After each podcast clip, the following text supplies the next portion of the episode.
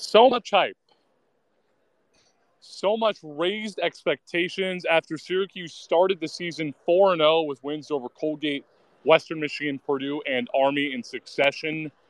And a Clemson team that frankly looked as vulnerable as, as it has been over the past few years. An unimpressive showing against Duke in week one, blowing a game against Florida State week four to the point where the Orange were only one score underdogs, but the final score would indicate otherwise. A 31 to 14 Clemson victory over Syracuse. Welcome into Fizz Spaces. I'm Liam Griffin. I tweeted the game for Fizz and wrote our recap article. I have Francesco Simone on alongside me and Adam Gotkin with us virtually. I'll kick things off and then I'll let you two voice your opinions. Frankly, the final result of this game is not exactly indicative of the talent disparity on the field today. Yes, Clemson has all these four and five star players, but at the same time, it wasn't the might of Clemson that propelled the Tigers to victory. It was, frankly, Syracuse's ineptitude when it came to discipline, coaching decisions, penalties, and just, frankly, bad fundamental football all around really doomed the Orange from the get go. Francesco, you called the game for WAER. What did you see from the booth? Partly is what you just said, Liam, in terms of the penalties and the turnovers. Obviously, Garrett Shrader had three of them, which, I mean, he said in the press conference is something you cannot do if you want to be Clemson. But to me, Liam, I'll disagree with you a, a little bit, especially in the third quarter. This was a Syracuse team that was, especially offensively, physically outmatched by a more talented Clemson team. The offensive line was not moving anybody, they were shuffling guys around left and right. Um, I thought Clemson was the more dominant team today. They controlled the line of scrimmage. And yes, did Syracuse make mistakes? Sure. Even if Syracuse has no turnovers, Clemson still wins. No, the offensive line, Francisco, was abysmal. And a lot of the talk going into the game was about Clemson's front seven. Could it could it stop the orange? And Adam Gotkin will let you have your voice heard.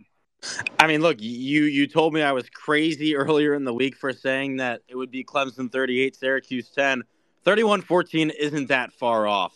I'm not that surprised. Like Francesco said, the Tigers just physically outmatched the Orange, especially in the second half.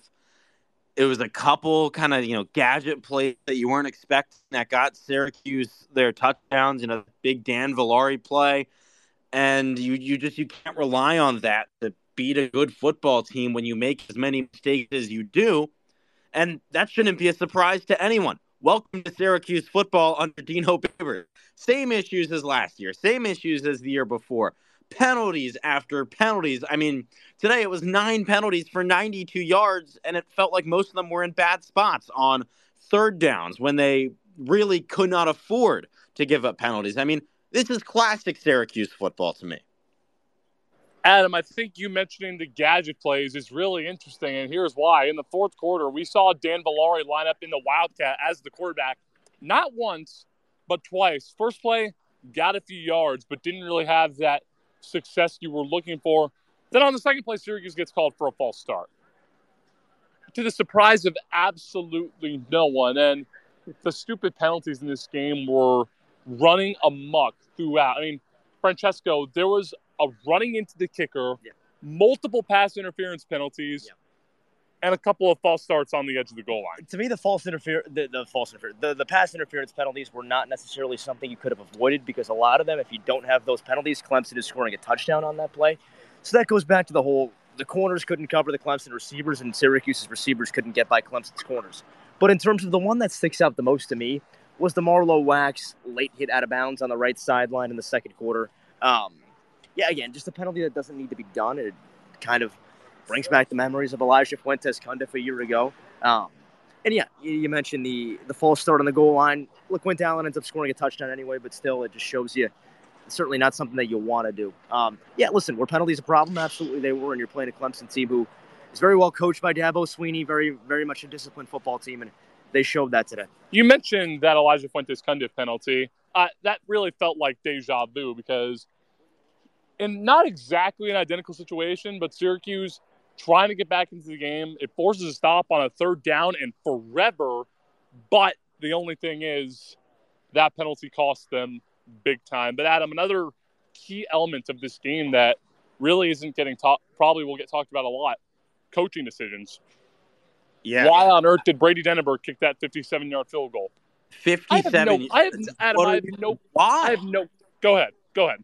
Yeah, why 57 yards? I mean, it, it's right near the end of the half, and it was what like three minutes left. Pin Clemson deep. Why are you giving them the ball at their own 39 yard line with good field position where boom they can go score a touchdown? Pin them deep, make it hard for them, and then okay maybe you go in the half down by just a touchdown. And yeah, Clemson starts with the ball, but you're not in a bad spot whatsoever. Was he really expecting him to make it from 57 yards? It, w- it was on target, but the leg just wasn't there. And it's in a dome. It's not wind that stopped him. It, it, it, should have been Dino knowing, okay, look, my guy can't hit it from 57 because basically no kicker in college football can. If Brady Denaburg is hitting it from 57, throw him in the NFL already. It, it just it made no sense at all. It gives Tem- uh, Clemson good field position, and then boom, four plays later, it was just two incomplete passes. It only took two real plays, and boom, they score a touchdown. It's 21 7 going into the half. And it's just why. It, it, Adam, I think we lost you there for a second, but you kind of beat around the bush on what I was going to talk about. The fact that it only took Clemson only a number of plays to get into the end zone, and it was on a deep touchdown as well. So I really don't know what good Dino thought could come out of Denver making that field goal. You're playing against Clemson, a perennial powerhouse in the ACC. You can't expect there to be no nerves when kicking a field goal of that magnitude. You know, if he was from 40, 45, heck, even 47, I'd be okay with it. But 57 is a lot to ask from a professional kicker, Adam. And while we're on the topic of talking about coaching, I thought this far and away, far and away, the worst coach game of the year. And it's not particularly close because when you talk about the penalties, you talk about the bad decisions, but it's the slow start. Once again, that is absolutely killer. Shrader ran the ball three times on his first four plays, winds up getting absolutely decked on the third one. He doesn't look the same the rest of the game. And the fact that Shrader is running three times on the opening drive alone isn't a good sign. But then your defense allows Clemson to march down the field and score. This is becoming a habit. Slow starts. It's I'm searching for answers, Adam, because I don't know how this team consistently comes out slow out of the gate. No, it's bad. And then we were expecting, okay, you know what? Here are the halftime adjustments. That's what's been talked about all year. Rocky Long is going to make these adjustments at the half. And, well, first drive out of the break, Clemson goes down and they put points on the board from a field goal. It's just, it's bad. I, I will say this. The one thing I did like from this game coaching wise was how they used Dan Villari. I think I think it was me and you who we, we did a Fizz five at the start of the year, Liam, and I said Dan Villari was going to be my breakout player because of stuff like that. He's an athlete. You can put him in the Wildcat. You can have him throw a pass on a, not a flea flicker, but on a trick play like they did and have him make those big receptions. I liked that. And I feel like maybe we start to see the offense open up more because if not, and if the offense is just what we saw in the rest of the game with LeQuint Allen not being able to run the ball and drops from Donovan Brown and all that type of stuff, then they're not going to have much success at all. You kind of need those plays from Dan Villari or at least someone to step up. Francesco, another slow start out of the gate. What are your thoughts on that? Turnovers, right? It all, it all goes back to that. You got the Garrett Shrader fumble when he got absolutely lit up around the Clemson 45 yard line. He got evaluated for a concussion after that play. Was okay though, stayed in the ball game, but you got to hold on to the football, right? You got to get down a little bit earlier. Maybe you don't need those extra couple of yards. Just slide, right? Then they can't hit you. Then there was the the option pitch to Allen. It wasn't a terrible pitch. Allen probably should have caught it, but not an easy play for him. Then you fumble it there as well. Again, you give Clemson the football, bad things are going to happen. You give Clemson the football twice in the first 10 minutes of the game. They score a couple of touchdowns off of it. Yeah, really bad things happen. Last thing I've got for both of you, and Francesco, I'll start with you. Heading into North Carolina next week, you're facing probably a top 20 football team with the preseason player of the year in Drake Maye. I mean, how do you adjust from this game and then prepare for maybe one of the toughest games of the season? Well, if, if I had the answer to that, I'd be coaching the team and making a lot more money than I do right now. But uh, it's it's certainly not easy, right? Because you've got, like you said, North Carolina is a good football team. They're a top 20 team. Drake Maye is going to be a top five pick in the NFL draft next year. So, listen, you got to do your best. You're on the road. Then after that, you go to Florida State, by the way, which is a team that could very well make the college football playoff listen, if we're being honest, it's going to be really tough to win the next couple of games. Then you got a bye week, and then you got the Virginia Techs, the Boston Colleges, the Georgia Techs, the Pitts of the world, which is kind of the bottom half of the ACC. So you try to survive the next couple of games. Make sure your players are healthy coming out of these next couple of games. If you steal one, awesome. If not, you're still in line to go to a bowl game. Yeah, Adam, this was the first of three Murderers Row games for the Cuse when you look at the schedule. You had Clemson today, North Carolina next week, then Florida State in Tallahassee. Not an easy stretch upcoming, and it starts with a really good Tar Heels team.